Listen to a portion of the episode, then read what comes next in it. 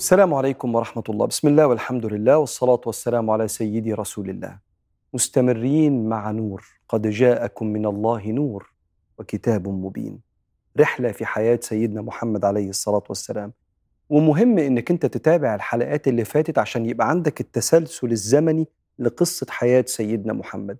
أهم قصة المفروض تعرفها في حياتك، لأن طريقك لربنا وطريقك في استقرارك في الحياة كله ماشي ورا سيدنا النبي عليه الصلاة والسلام، اللي ربنا قال فيه لقد كان لكم في رسول الله أسوة حسنة.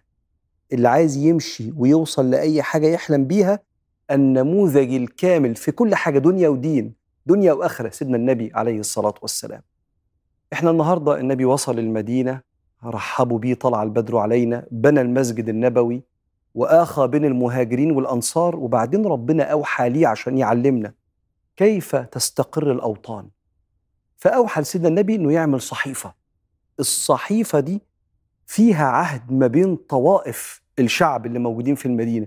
المدينة فيها مسلمين وفيها مشركين عباد للأوثان، وفيها أهل الكتاب اليهود، علشان الكل يبقى عارف طبيعة العلاقة. هو احنا لما نختلف ينفع نحب بعض واحنا مختلفين؟ طب مستوى الاختلاف ده ممكن نختلف بنشجع ناديين مختلفين، نختلف بحبكوا ليه ما بحبش اكل ليه، لكن لو اختلفنا على ربنا، مين ربنا بالنسبة لي؟ أو على الدين اللي أنا بأعبد ربنا بيه، هل ينفع نبقى في الاختلاف الكبير ده الجذري ده ونبقى أمة واحدة؟ اسمع سيدنا النبي عليه الصلاة والسلام بيقول إيه في نص الصحيفة.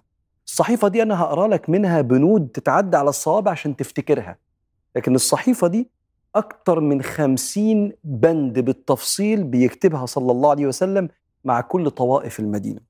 وأنا هقرأ لك بعض البنود، في بندين 3 هقف عليهم وأقول لك افتكرهم عشان هيفرقوا في الكام سنة اللي جايين. أن المسلمين أمة واحدة، إحنا مسلمين بنعبد ربنا، نشهد أن لا إله إلا الله وأن محمد رسول الله، متفقين على كده، بلاش أي حاجة تفرقنا، بلاش لا آراء ولا أفكار تفرقنا، نختلف ونحب بعض ونقبل بعض وإحنا مختلفين، أمة واحدة. ثم قال وأن المسلمين على ربعتهم يتعاقلون بينهم وهم يفدون عانيهم. هنساعد بعض وهنقف جنب بعض عشان نقوم في الحياة دي، ولما يبقى في واحد بيعاني نفديه وندعمه ونسنده لغاية ما يقف ويصلب طوله.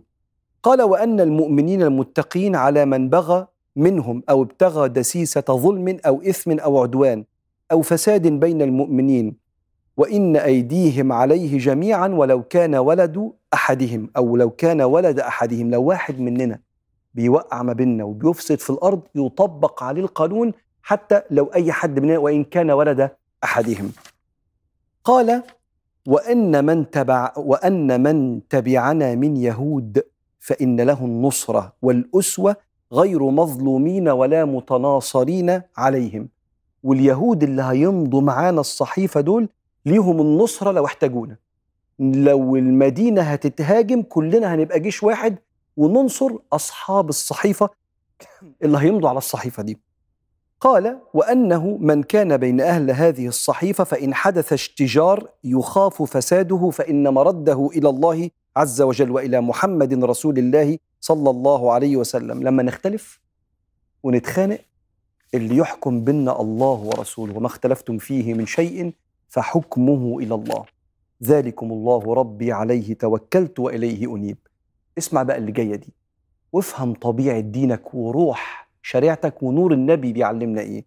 قال وأن اليهود مع المؤمنين، لليهود دينهم وللمسلمين دينهم ومواليهم وأنفسهم، إلا من ظلم وأثم فإنه لا يوتغ إلا نفسه. اليهود هيعيشوا مع المؤمنين. وفي النص الصحيفة وأن بني عوف أمة مع المؤمنين، يعني بني عوف دول من اليهود، يعني الكل يعيش في البلد ياخد الحقوق والمساواة كلها، حقوق الإنسانية. ثم وأن على اليهود نفقتهم وعلى المسلمين نفقتهم، كل واحد ليه الشغل الخاص بيه، وأن بينهم النصرة. افتكر، عشان بعد كام سنة البند ده هنحتاجه في غزوة الخندق.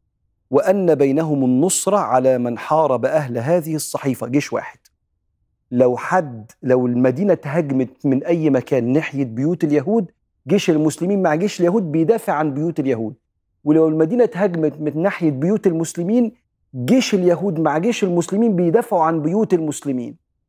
جيش واحد لو اتهجم علينا من بره. قال وأن يثرب حرام جوفها لأهل هذه الصحيفة، وأن الجار كالنفس غير مضار ولا آثم. جاري زي نفسي، بحميه كأني بحمي نفسي. قال وأن بينهم النصح والنصيحة والبر دون الإثم. النصح يعني الوضوح، مش بس النصيحة الأدفايس. النصح فيش لف ودوران ولا خيانة ولا تغيير كلام. وكأن هذه الصحيفة سيدنا النبي عليه الصلاة والسلام بيطمن الجميع. المؤمن ده معانا، طب والمشرك؟ احنا عايشين في بلد واحدة. طب واليهودي؟ بلدنا. نحمي بعض ونحافظ على بعض ونحب بعض ونخدم بعض ونتبادل التجارة مع بعض، ومحدش يؤذي التاني. وأي حد هيظلم أهل هذه الصحيفة يبقى هو بس اللي آثم، مش يتاخد كده، إنما هو فإنما لا يوتغ إلا نفسه. دين قائم على الحرية، المحبة والمساواة، حرية الاعتقاد، وإنك تعيش وإنت آمن. كل ده سبب نور النبي عليه الصلاة والسلام. النبي عليه الصلاة والسلام لا يتحرك ولا يتكلم إلا بوحي، وما ينطق عن الهوى إن هو إلا وحي يوحى. سعي النبي لعمل صحيفة المدينة لتوحيد الصف وتوحيد النفوس والقلوب رغم اختلافنا في العقيدة. المدينة كان فيها مسلمين، كان فيها مشركين بيعبدوا الأصنام، وكان فيها يهود. سيدنا النبي عليه الصلاة والسلام علشان يحصل نمو للمدينة ونمو حتى للإسلام مهم يكون في استقرار. حتى لو اختلفنا في العقيدة لكن نقدر نتفق على المواطنة والمعايشة. ومهم إن احنا النبي نور لنا الحتة دي في قلبنا، إن أنت بتعيش مع بني آدم بيختلف معاك في العقيدة ومش مؤمن بدينك، وأنت بتكن ليه أعلى درجات الاحترام. لأن هو صلى الله عليه وسلم اللي قال لا يؤمن أحدكم حتى يحب لأخيه ما يحب لنفسه. الإمام النووي وهو بيشرح الحديث ده قال أخيه في الإنسانية، أخوه لآدم. فأنا أحب لأخويا أيا كان اعتقاده، أحب له اللي أحبه لنفسي، لأن في شيء اسمه المشترك الإنساني، مجموعة الأخلاقيات الأساسية اللي البشر لو ما تعاملوش بيها ما يبقاش عندهم إنسانية.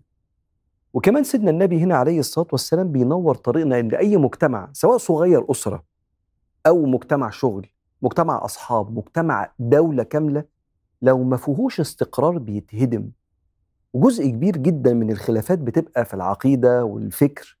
فكون إن إحنا نعرف نتعايش بسلام وندافع كلنا عن وطننا كجسد واحد، ده مهم جدا في بناء الأوطان. ولو خدت بالك كمان من نصوص أو من نص صحيفة المدينة إن في احترام للغني والفقير والكبير والصغير، كأن سيدنا النبي عليه الصلاة والسلام بيقول رقم واحد الإنسان، البني آدم، نفسيته، حقوقه. وهو ده التدين اللي النبي حب إن احنا نقابل بيه ربنا سبحانه وتعالى.